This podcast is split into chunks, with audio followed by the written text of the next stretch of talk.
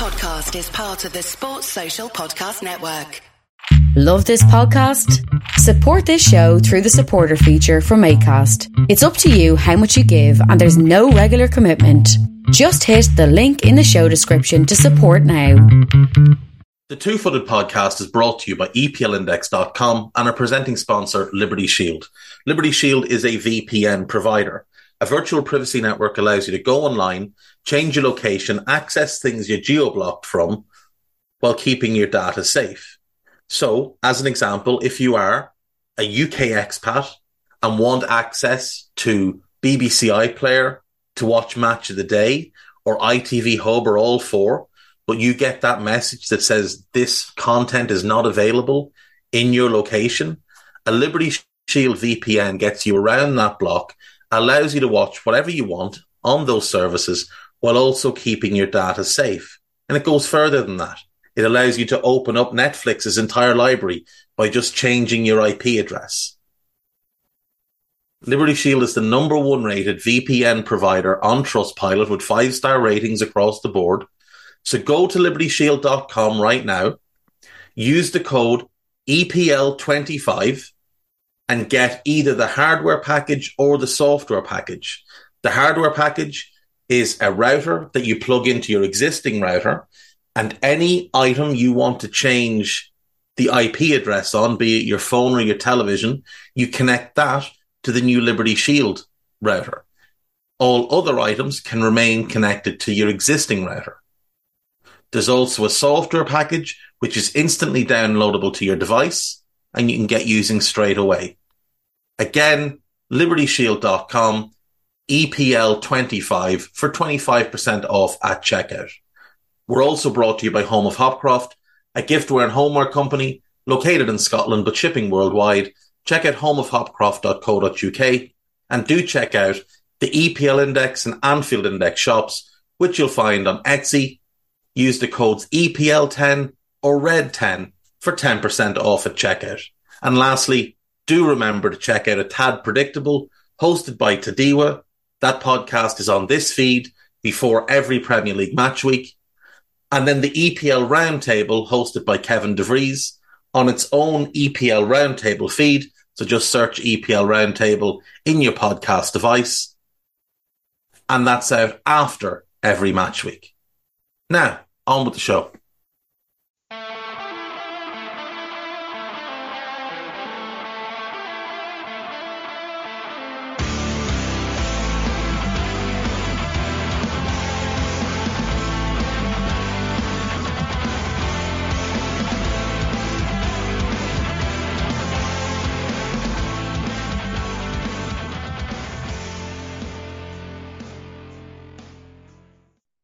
What's good, boys and girls? Two Footed podcast on Thursday, the 11th of May.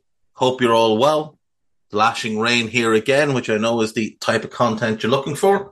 So, we had Champions League action last night. Second semi final kicked off, and Inter Milan went across the hole and beat AC Milan by two goals to nil. Edin Dzeko scored on eight minutes Henrikh Mkhitaryan scored on 11 minutes, and Inter were the better team throughout and potentially could and should have scored a couple more goals. They will feel like they've left something on the table here. For Milan, it's obviously a big blow, but there is still the second leg to come. There are no away goals. And it's not like they're going away to play the second leg. It's still at their stadium. So it's still in the balance. You would give a strong advantage to Inter, obviously, but you can't write off AC Milan, not on the base of what we saw last night. Like I said, Inter went into the game in better form, and I did fancy them to win.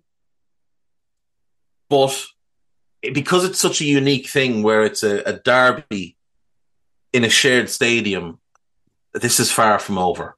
Far from over. So we're well balanced in both Champions League semi-finals. City obviously will feel com- uh, comfortable and confident going home one one one, but you never write off Real Madrid. And while Milan have a lot of work to do to get back into that, it's still very much a possibility. Tonight, we have Europa League and Europa Conference League semi-finals. So first up in the Europa League, we get Roma versus Leverkusen. Now, Roma have hit a rough patch of form in recent weeks. Leverkusen, they've kind of evened out after a great run under Xabi Alonso, but they're so much better now than they were earlier in the season. And there's a lot of confidence in the team. They've got Florian Wirtz back. He's playing really well. And there's a lot of good players in that team. So this is going to be a really tough one for both sides. I think the big advantage with Roma is who their manager is. Now, Roma finished second in Group C behind Real Betis. Bayer Leverkusen dropped into this competition from the Champions League. Leverkusen knocked out Monaco. Roma knocked out Red Bull Salzburg. Then Leverkusen beat Ferencvaros, while Roma beat Real Sociedad. Leverkusen beat a Union St. Gilloise, the club owned by Tony Bloom of Brighton, while Roma beat Feyenoord to set this one up. This should be two really good games, two very contrasting styles, two managers at completely different ends of the scale. Alonso still green behind the ears or wet behind the ears, wet behind the ears, I think is the phrase. Um, but you know, he's he's done a very good job since taking over there. Jose has been there, done it, won it all. If it's worth winning, he has won it. And I think I'd have to give the advantage to Roma based on the fact that they do have Mourinho.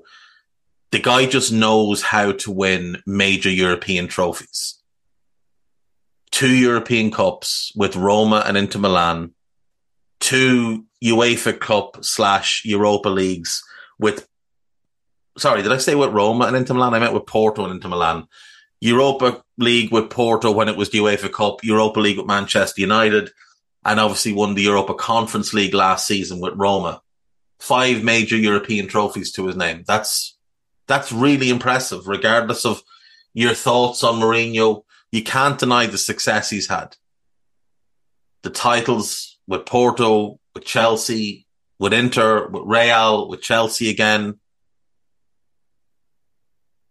The guy has just, he's accomplished it all. He's one of the greatest managers ever. And I, I do think that gives Roma an edge, especially tonight where they're at home in front of their own fans. I'd expect the Olympic Stadium in Rome to be fairly lively tonight. Leverkusen, they're quite a young team. They could find the stage a little bit too much for them, but they they play really good football, and there's a lot of really fun players in that team. In the other semi final, then it's Juventus against Sevilla. Now, Juventus, what a strange season for them. They were in the top four in Italy, then they were out because they got 15 points deducted. Now they've gotten the 15 points back, but it's going to be reviewed again at a future date. In terms of European competition this year, they were in the Champions League, they got dumped out. They found their way in here. Same thing happened with Sevilla. They found their way into this competition, having been dumped out of the Champions League. They're ho- oh, they're having a, an awful season. They're on their third manager. It's real desperation times around Sevilla because there seems to be a lack of direction, which is very unusual for a club that Monchi runs.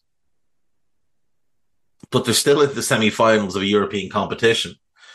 Juventus to get to this point knocked out Nantes, Freiburg, and Sporting Lisbon. Lucky to get past Sporting.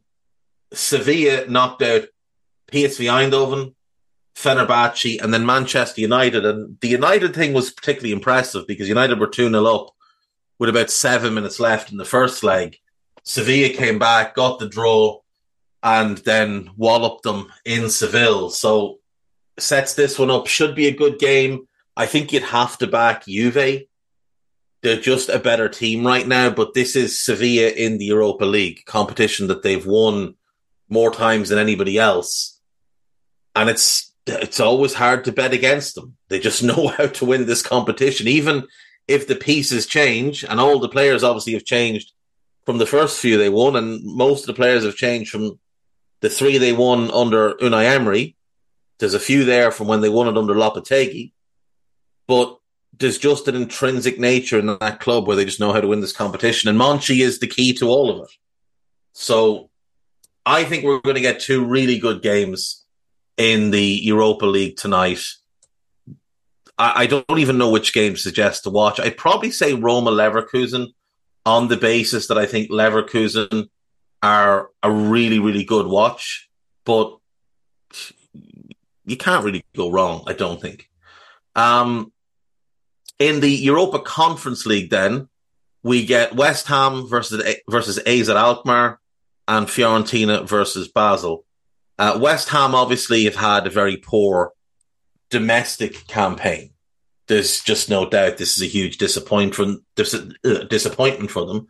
Alkmaar currently sit fourth in the Eredivisie. They're two points behind Ajax, so they could potentially get a top three finish, which would be a great achievement for them. Uh, there's actually a really good piece on the BBC website about Alkmaar and, and the approach they've taken to building this team. And there's some really good players in that Alkmaar team. Players that perhaps not everybody has been aware of, players that your club might potentially look at this summer. Uh, the one that stands out to me is Milos Kerkez, the young Hungarian left back. I think he's outstanding. But Jordy Clasie is there. People will remember him from when he was at Southampton. Prior to that, he was at Feyenoord and he was one of the biggest prospects coming out of the Eredivisie. Matt, uh, Matthew Ryan, former Brighton goalkeeper, he's there. Dani de Wit, really talented player. For some reason, just hasn't moved outside the Eredivisie yet and probably won't. And maybe he's better off. Bruno Martins Indi is the captain. People remember him from Porto and Stoke. Um, who else do we have? Richly Bazoer, remember him? Came through at Ajax, very highly rated, went to Wolfsburg, and it just didn't really work out for him. Uh, he's sort of relaunched his career since moving back to the Netherlands. He did quite well with Vitesse Arnhem, and then Alkmaar picked him up last summer on a free, and he's been pretty good for them. Zinho van Van Heusden, the uh, young Belgian centre back, when he came through first at Standard Liège, he was like 16, and everybody was talking about this kid is this is the next one from the Belgian production line. This kid is going to be special. And he went to Inter Milan at 16 and he tore his ACL. So it didn't work out from it at Milan. He went at Inter rather. He went on loan to Standard Liège, did well. They spent a bunch of money to buy him. He got injured again. He went back to Inter Milan. He got injured again.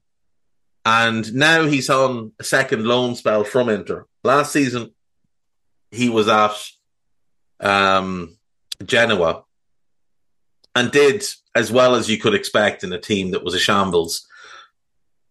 Now he's now he's here with uh, with Alkmaar and hoping to rebuild his career. He's only 23, so still has time but it reminds me a bit of Badstuber. Remember when Badstuber, Holger Badstuber, was like the best young defender in the world, and it looked like he was going to be a mainstay in the German national team for years and years and years to come. And he was great at Bayern, and then his knee just gave up on him. Kind of feels like that with Van Heusden, Van Heusden.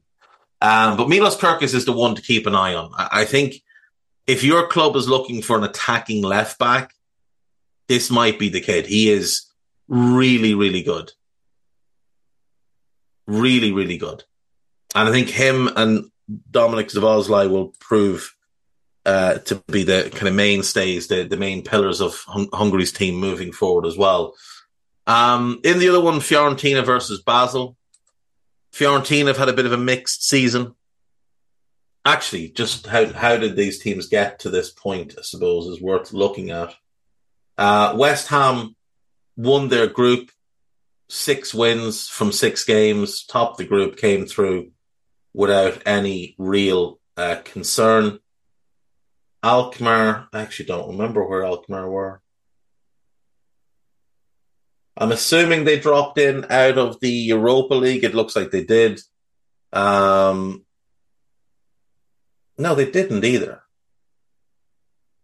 Oh no, they didn't. The top group E. They finished top of Group E with five wins from six, um, ahead of Dnipro. So to get here in the round of 16, Alkmaar beat Lazio, which was a, a really impressive result. West Ham beat Larnaca. Then Alkmaar, uh, Alkmaar beat Anderlecht, while West Ham beat Ghent. And now we have the two of them facing off. In the other one, like I said, Basel against Fiorentina. Fiorentina have been very strange. They started the season dreadfully, but they've actually, for the most part, looked pretty good. Let's just get up their season.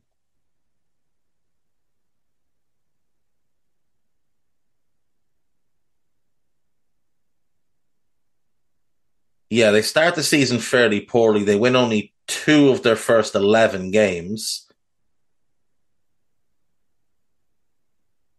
Then things are a bit of a mixed bag. They have a bad run in January, but then from mid February on, they've only lost two games. They dragged themselves up the table from like 14th up to 8th, which is, isn't great, admittedly, but it's not bad considering how bad they were for two stretches in the year. They're also in the Coppa Italia final. They'll face Inter Milan on the 24th of May.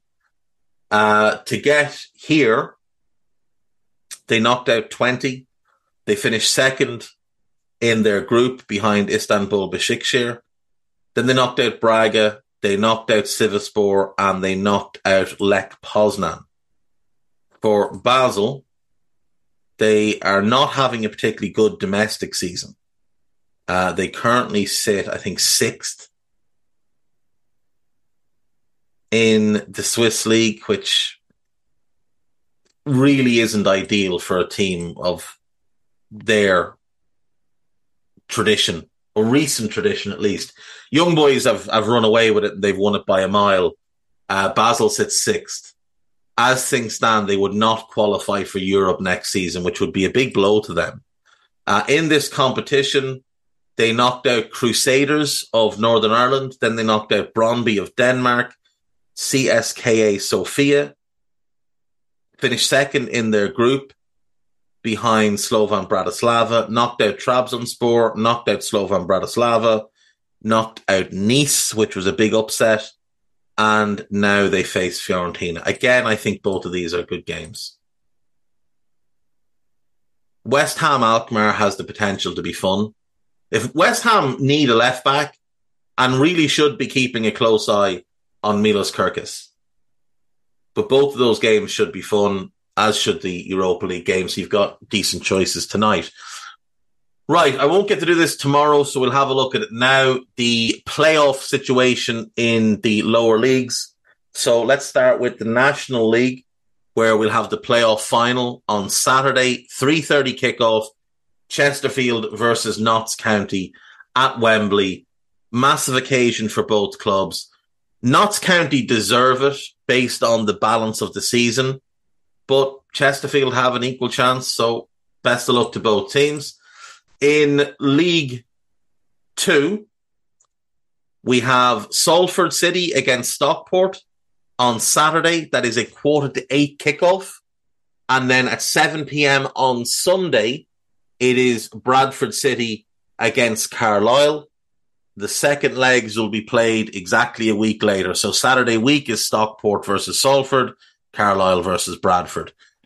Those should be decent. In League One, tomorrow, that's Friday, 8 p.m. kickoff, Peterborough at home to Sheffield, Sheffield Wednesday. And then Saturday at 3 p.m., it's Bolton versus Barnsley. Next Thursday, Sheffield Wednesday home to Peterborough, again an 8 p.m. kickoff. And on the Friday, Barnsley home to Bolton, an 8 p.m. kickoff. In the championship, Saturday at 5.30, it is Sunderland versus Luton. Sunday at noon, it's Coventry against Middlesbrough. Quick turnaround in these though. Tuesday night at 8 p.m., Luton home to Sunderland. Wednesday night at 8 p.m., Middlesbrough home to Coventry. So I'm really looking forward to these. Really, really looking forward to these. I think whatever happens, we're getting a good club coming up. And I love, I, I'd be happy with any of them. Sunderland, I'm not overly pushed with, but if they'd like to take back Jordan Henderson, we could make a deal there. But I've always had a soft spot for Middlesbrough from when they first come up into the Premier League and opened their new stadium and signed Nicky Barmby, and then they signed Ravanelli and Juninho and Emerson and Gianluca Festa, and they were just great fun. And I remember players like Craig Hignett and Curtis Fleming, and there was just Nigel Pearson was there, and Brian Robson obviously was the manager, and Viv Anderson was the assistant manager, and they had Mikkel Beck, and then they signed Mark Schwarzer as the goalkeeper, and there was just lots of fun with Middlesbrough. And they got the two cup finals, lost them both, and got relegated in what has to be has to be the most heartbreaking end of a season any club has ever had. So I've got a soft spot for them. I've also got a soft spot for Coventry. go back to the early years of the Premier League, whether they were managed by Ron Atkinson or Gordon Strachan, and they just had really good players like Peter Ndlovu, Dion Dublin, Mustafa Hadji. They had Richard Shaw, David Busst, who obviously had the horrendous leg injury at Old Trafford. Darren Huckerby was there. Robbie Keane was there. Was Craig Bellamy there? I don't think he was but they were a lot of fun. And Highfield Road was great. It was an old school stadium. And one of my closest friends was born in Coventry. So again, I always keep a, an eye out for them. And then obviously the good doctor, Dr. Raj, he's also a Coventry boy, goes fairly regularly. So, um, there's a lot to like about Coventry, how they play, how they go about their business. There's a lot to like about Borough and how they're playing under Michael Carrick. What a job he's done turning them around. So both of them play good football. They're managed well. There's really interesting players in both teams. Hayden Hackney for Borough is going to be in the Premier League next season. He's a Rolls Royce of midfielder. And Viktor Gyökeres is going to be in the Premier League next year. He's a great striker. So that's fun. Like I say, not overly pushed by Sunderland, but if they're up, great. Congrats to them. A great stadium. The fans are, are fantastic. They've been through a lot over the last couple of years. If you've watched Sunderland Till I Die, you'll know some of it. But Luton is the story I love most because Luton are a tiny club with a tiny stadium who put huge emphasis on their recruitment, have done it on a shoestring budget. I'd love to see Kenilworth roll back as a Premier League stadium. I think it'd be hilarious. I love the fact that Nathan Jones walked out in them to, to go to Southampton and got sacked shortly after. I love the Rob Edwards redemption arc, having been sacked by Watford. He joins Watford's biggest rivals and may well take them up. Luton on budget should be a League One club. And here they are in the championship, punching way above their weight. And if not for pretty historic seasons from Burnley and Sheffield United, Luton could easily have come up automatically. And when you consider Luton drew three of their last five games, they they drew 17 on the season. They actually lost less games than Sheffield United. They only lost eight games all season. They the joint second best defensive record in the league. Um, they they just struggled to score goals at times. 57 goals is very low. Only Blackburn and Watford and Preston in the top half scored less. So they just struggle to turn some of those draws into to win 17 draws. They've been able to turn more of them into wins. They could have come up automatically. So they've done an amazing job. They've already been told if they come up, they'll probably have to spend somewhere close to 10 million on stadium upgrades. It would probably be a lot cheaper to build a new stadium because it's very, very tight there. Um, but I assume they'd be allowed just use their stadium for the first year and then do the upgrades afterwards. Um, similar to when Bournemouth came up, I think their stadium wasn't up to code. But yeah, I, that they'd be a great st- story. I'd be delighted if Borough or Coventry came up, and Sunderland, yeah, we'd be happy enough. Like it's a really good playoff group this year, so those should be fun this weekend. Right, we'll take a break. When we come back, we've got some questions, we've got little bits of news, we've got the gossip, and that will do. So I will see you all in a minute.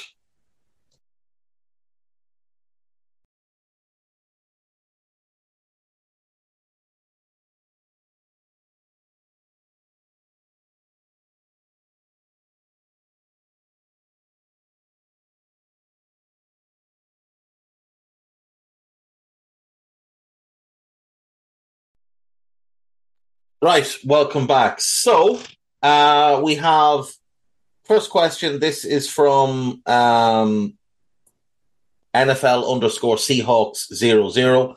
I think he sent this last week, but I'm only getting around to them now. How would you rebuild the Everton team, and how can Everton progress going forwards? I think in Dyche they've got a good manager. I think they've got the basis of a decent team. I think Patterson's very good. I think Mykolenko is better than he's given credit for. I, I, do think he is more of a left back in a three than a than a sorry left side centre back in a three than an actual left back. But I think he's developed well since Dyche took over. You have to remember he spent the first year of his Everton career managed by a PE teacher. So I think their fullbacks are set. If Mina could stay fit, he'd be tremendous for them. He's easily the best centre back at the club. He just can't stay fit. I think him and Tarkowski's a decent pairing, but you can't rely on him. So I think one thing you'd look for is an aerially dominant, physical, athletic centre back to go next to Tarkowski and give you the option of playing a little bit higher up the pitch because they'd be able to cover back. Um, someone like Jean Clair Todibo could be an option for them, maybe. I would look to sell Pickford largely to help fund a rebuild I think you get good money for him. I think you can get a good goalkeeper to replace him. And I, I just Pickford's too emotional for me. I don't like goalkeepers that are that kind of overboard. Prefer a calmer head. So I'd look to replace Pickford. I'd look for a centre back. I think Onana's got the potential to be a monster in midfield. I'd look to upgrade Idrissa Gana Gueye with a kind of younger version of Idrissa Gana Gueye. I like James Garner and the balance he can bring. McNeil is good. Iwobi's good. They've got Townsend to come back. They've got Demarai Gray. So I think the wide areas are okay. You've got to get better cover for Calvert Lewin. It, it didn't work out with Maupay, and Calvert Lewin's injuries are such a concern when he plays, they're a different team. When he's on, when Calvert Lewin's on form, they're a different team. If you could sell Calvert Lewin, get good money, and go and buy Viktor Gyökeres, something like someone like him, um, I I would do that, and I'd look for one more maybe supplier to him. I think they've got a lot of work to do. I really do. Uh, how can Ajax fit, fix their current crisis? Do you know, I haven't actually spent enough time paying attention to the Eredivisie this year. So I'll get back to you on that. And what rules, procedures, and elements could football look to emulate from your from American sports? Um, I do think how they do kind of their version of VAR in the different sports is superior to what we do in in the Premier League and in football in general. So I do think there's aspects there we can take into account. I know a lot of people will say the salary cap. The issue with that is then you have to have a salary floor, and that salary floor is going to be outside of what certain clubs are able to pay. It's as simple as that. Um, I I don't we've taken a lot from them in terms of the use of analytics, in terms of how teams go about scouting and having entire personnel departments dedicated to scouting, dedicated to making players' lives easier. You know, we, we've seen a lot more of that. We've seen a lot more uh, borrowing in terms of recovery and how we go about that in terms of strength and conditioning as well. There's been a lot taken from the US sports. So I do think we've taken much of what we can. The one I would say to look at is probably the instant replay slash VAR aspect. I think I think there's more to be learned from how the Americans go about that than what we see in the um, the Premier League right now. Right. Um, let's have a look then at the Discord. So, Rick M, where do you think Dillon Brooks will end up and who should Memphis replace him with? Oh, I hope he doesn't end up in Minnesota. That's my big hope. Um, where would he end up? like Dillon Brooks is a good defensive player. There's no question. He made all defense this year. I don't think he should have made all defense this year. And by the way, Jaden McDaniels got ripped off. But he is a good defensive player. And I do wonder if you put him at the three for Sacramento, would that help them defensively? Because they were a poor defensive team this year. I think Dillon Brooks could make it could make an impact for them in the three spot. Um, potentially Atlanta. I know they've got Hunter, but he's often injured. So maybe there. I don't think Indiana would want him. I don't think that Dillon Brooks, Dillon the villain persona would play well in Indiana. Could the Pistons look to bring him in? You've got your backcourt set. You've got Jalen Duren. If they somehow were to land a top two pick this year in the draft, which is possible, their record suggests that it's very possible that they do. They could end up with Victor. So you go probably Victor at the four, Duren at the five, Cade at the two, Jaden Ivey at the one, and Dillon Brooks would fit in the three spot to give them some perimeter defense. Um, so that would work. The other option, obviously, is what you know in in that draft.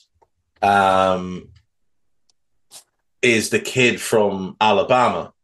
Because um, Scoot Henderson doesn't really make sense for doesn't really make sense for Detroit, but Brandon Miller might, and he could play the four as like a stretch four type. He's more of a wing, but he could definitely play the four. He's a huge prospect. Might be some questions about his off court shenanigans. But if they could get either of them, then Dillon Brooks might make sense for them. Um, even if they just ended up with uh, Jarace Walker from Houston as a four, then you'd have him at the four, Duren at the five, and again, Dillon at the three could work there. So yeah, Detroit, Atlanta, Sacramento. If he wasn't such a clown, Milwaukee as a three. You play Middleton at the two. So you go Holiday, Middleton, Brooks, because he's got that toughness and that defense, which is would fit well with kind of their mindset. But he's just a clown.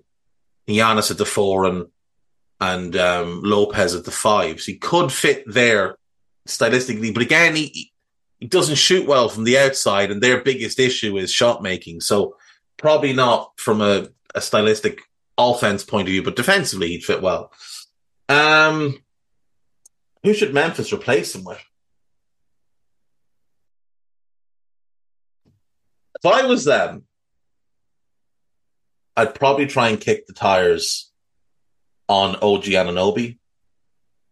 I think OG would fit really well into that Memphis team. Now, they'd have to give up quite a bit to get him, and Brooks's contract would have been one of the pieces that you'd want to use to try and get him. But I think I think they did try at the deadline, and I assume Dillon Brooks was in that offer. But to get him now, if Brooks is going to be a free agent, that's tougher. Um, could they offer maybe Luke Kennard? Luke Kennard. I don't know that they'd want to give up any of their young players, so I don't think they'd want to give up Santi Aldama.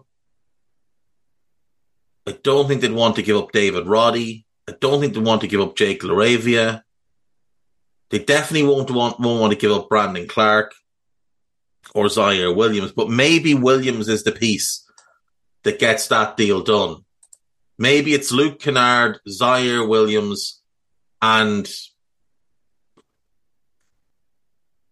I think two first round picks would be fair, but I could see Toronto wanting three, given how first round picks have become so undervalued. Now that trade works cap wise. Luke Kennard and Ziaire Williams for OG. That does work cap wise. But the picks would have to be the picks would be the key thing there. Um Zach, given our owners, I can't. Oh, sorry, no, he's he's answering another question. Um, Tom James, I know you're also a fan of Fernando Redondo. I'm not a fan; I'm the fan of Fernando Redondo. He is he is probably he's my favorite ever midfielder. I think he's the best defensive midfielder the game has ever seen. Injuries just completely torpedoed his career but he like he was incredible, incredible for Tenerife and for Real. He was just a different class. And he went to Milan. He was only 31. It just spoiled the end of his career. He obviously had the falling out with the Argentine national team because he refused to cut his hair because Daniel Passarella, who is one of the greatest defenders of all time, but is also a guy with very, very, very, very questionable viewpoints on humanity. He didn't want players with long hair, earrings, or homo- or who were homosexual in his squad, which might just speak to you know an underlying issue for Daniel Passarella. Um, so yeah, he missed out on two World Cups that were he should have been an absolute star in both of them. Um, sorry, not he. He didn't. He missed out. On, yeah, yeah. He missed out on two World Cups. He missed out on '98 because of the the whole thing with um, Passarella. He was brilliant at '94, and then he missed out in 2002 because of injuries.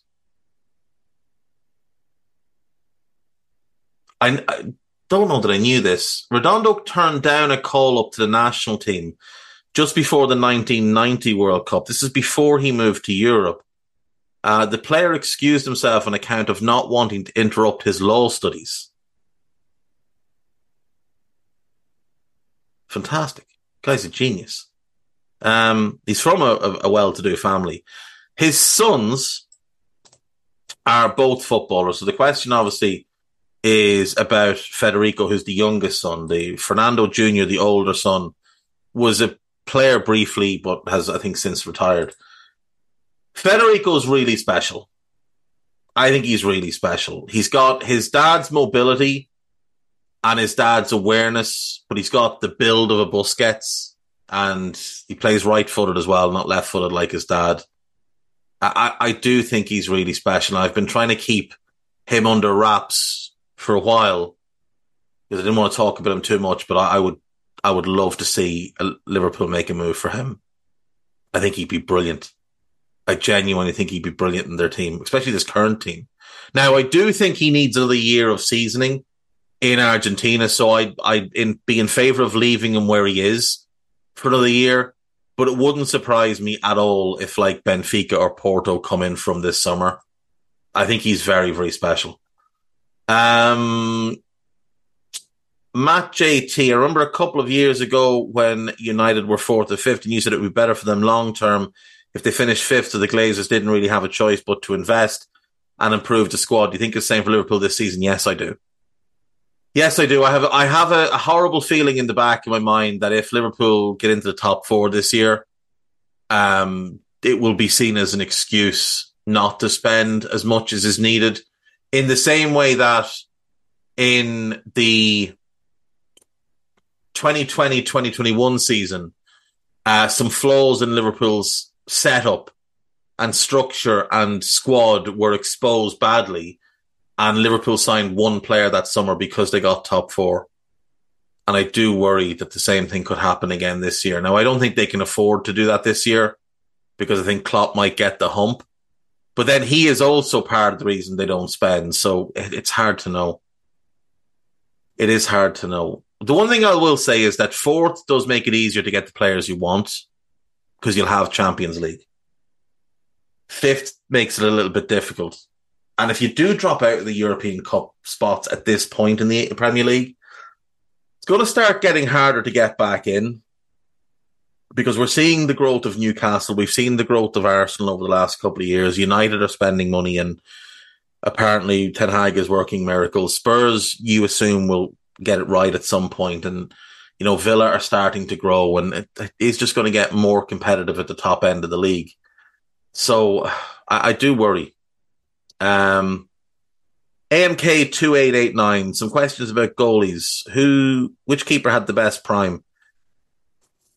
The best prime, I would say, Manuel Neuer. I think the best goalkeeper I've ever seen is Gigi Buffon, but I think Neuer's prime might have been a little higher. But Buffon maintained Buffon maintained a longer a longer prime, and actually, to be fair, it's probably just Buffon. I think Buffon's peak is is st- like Neuer's all round game is incredible, but yeah, I'm going to just say Buffon. Greatest season by a goalkeeper. Oof. Peter Schmeichel had some outrageous seasons for United, but Petr Cech 0405 for Chelsea was just outrageous. Absolutely outrageous. So I'll go him. Greatest game. Um, greatest game.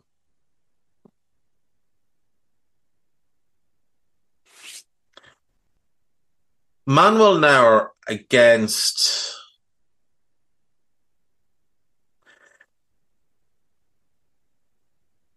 guys pointing out Lev Lev Yashin did have once have a season where he conceded ten goals, and that is disgusting like to to be that good, but uh, it's it's so long ago, and I, I never saw him play, so I only saw you know video footage of him, so I couldn't judge his whole season. We don't know who he's playing against or anything. At least with Petr Cech, he was playing you know against top level competition.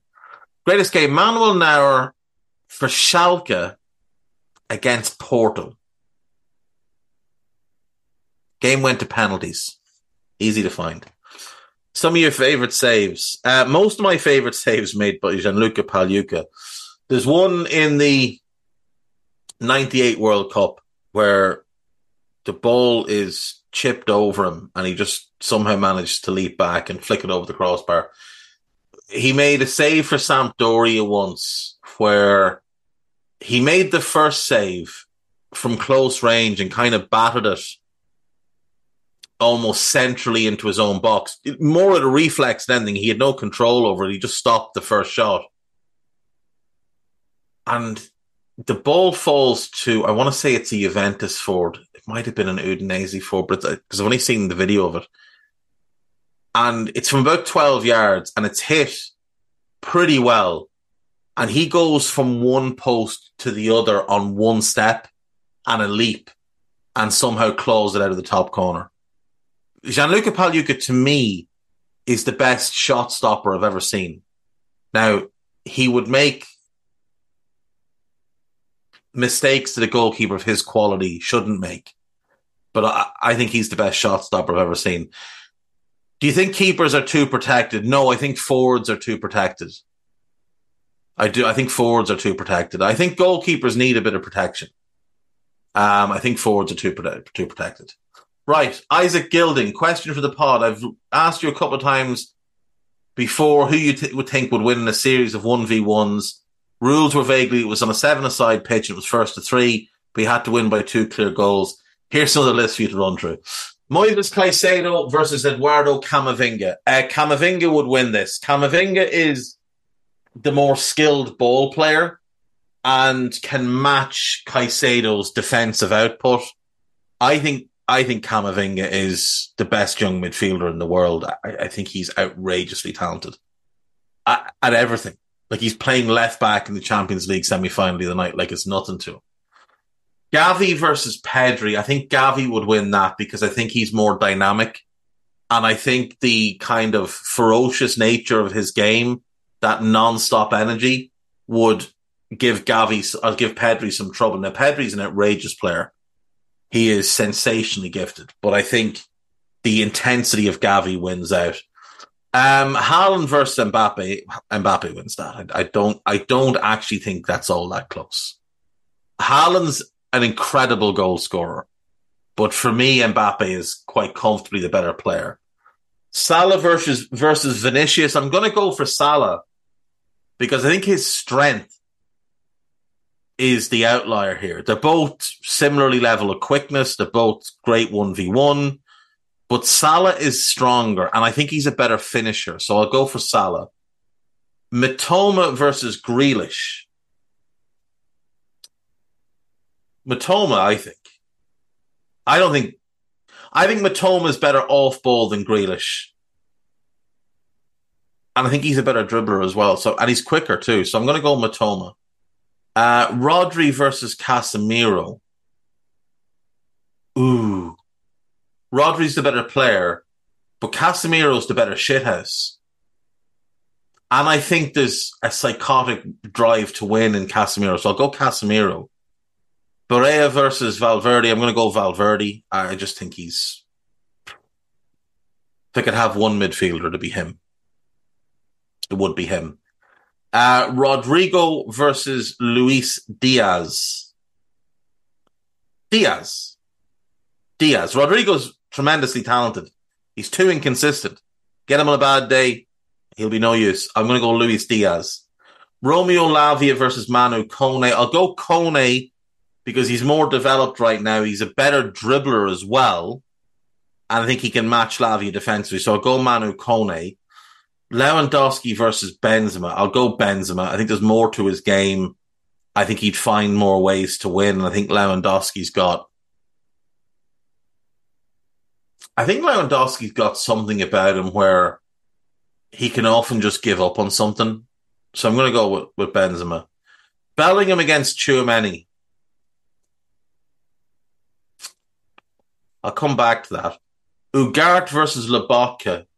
Oh, oh, I'll go Lobotka right now because I think there's maybe just a little bit more to his game on the ball. Now, Ugarte is much better on the ball than people give him credit for, but I think Lobotka is just a little bit ahead. But I think within within 12 months, Ugarte will close that gap and overtake him. But for right now, I'm going to go with with Lobotka.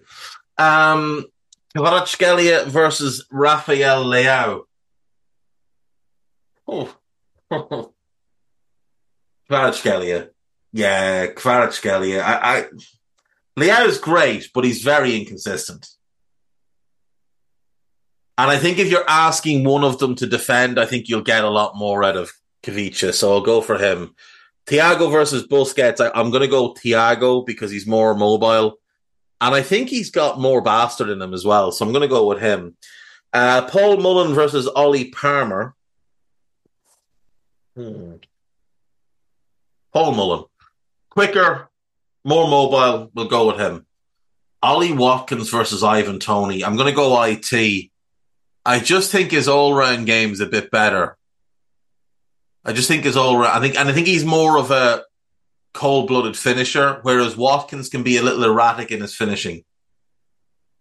Prime R9 versus Prime Maldini. It depends on the era that we're playing in.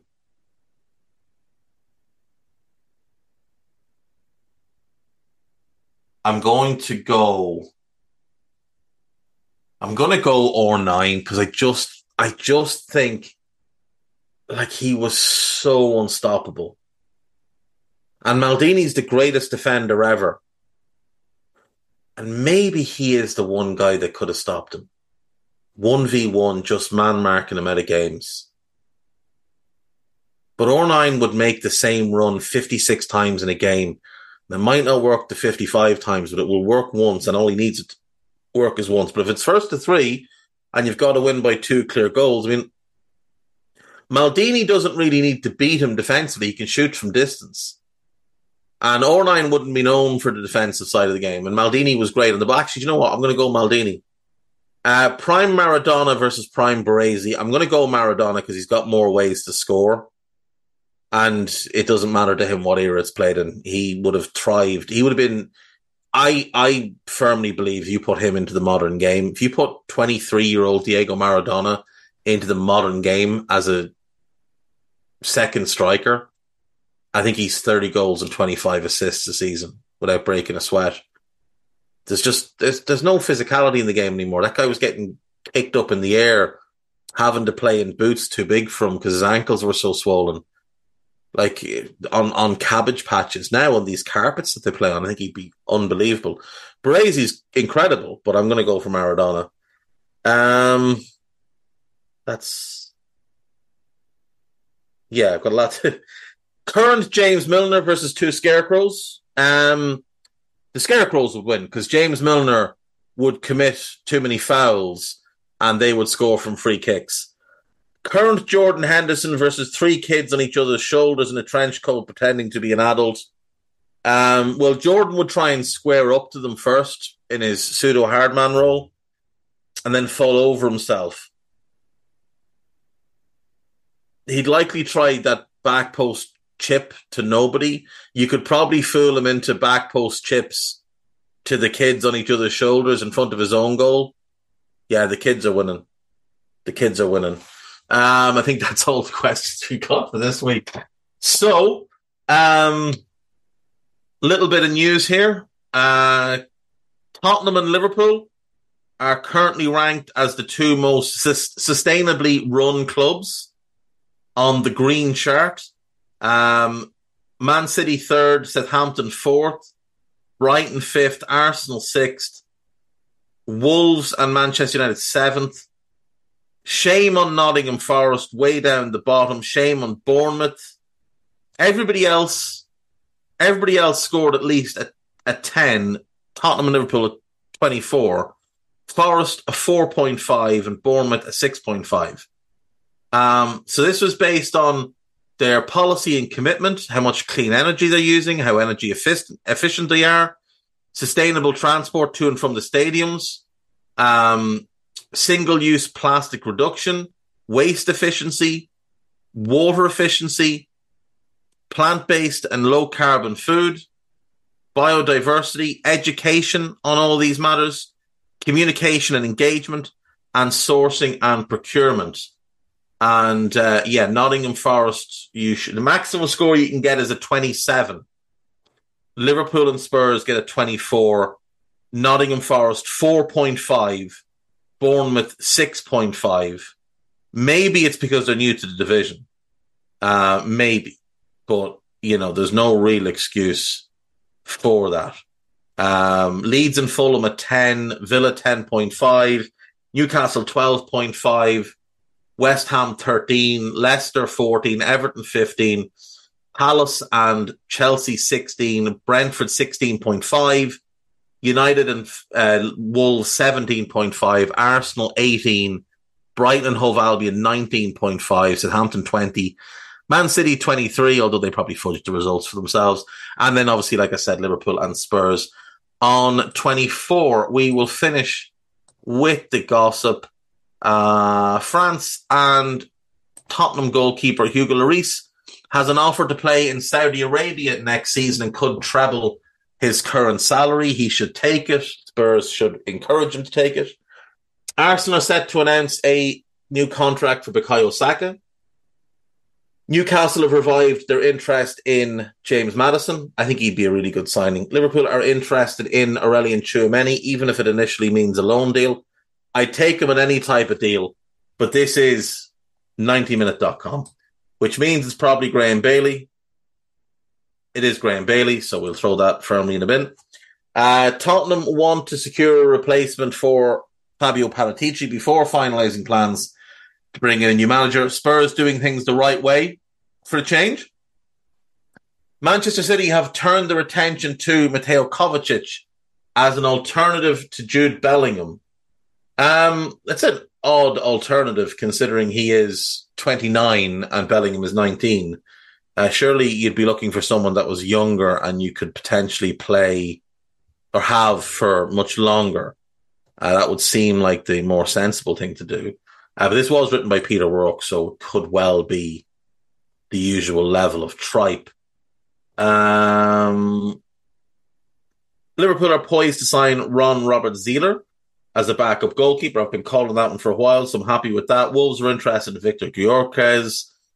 Uh, Paris Saint Germain are set to lose Kylian Mbappe.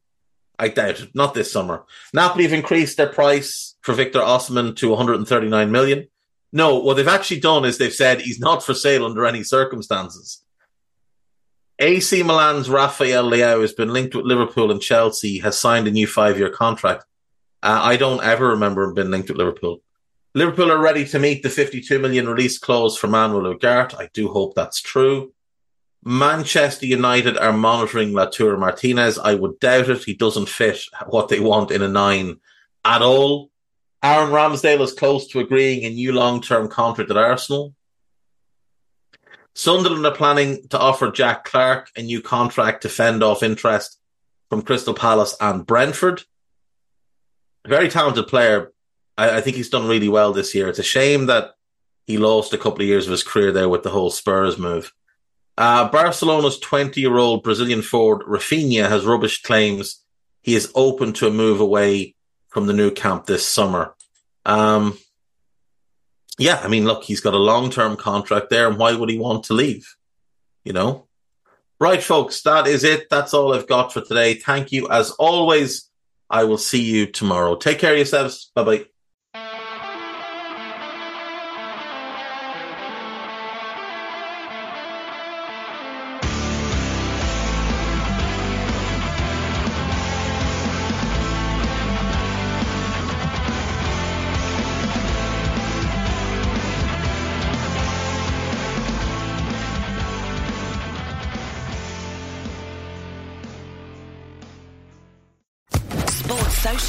Podcast Network.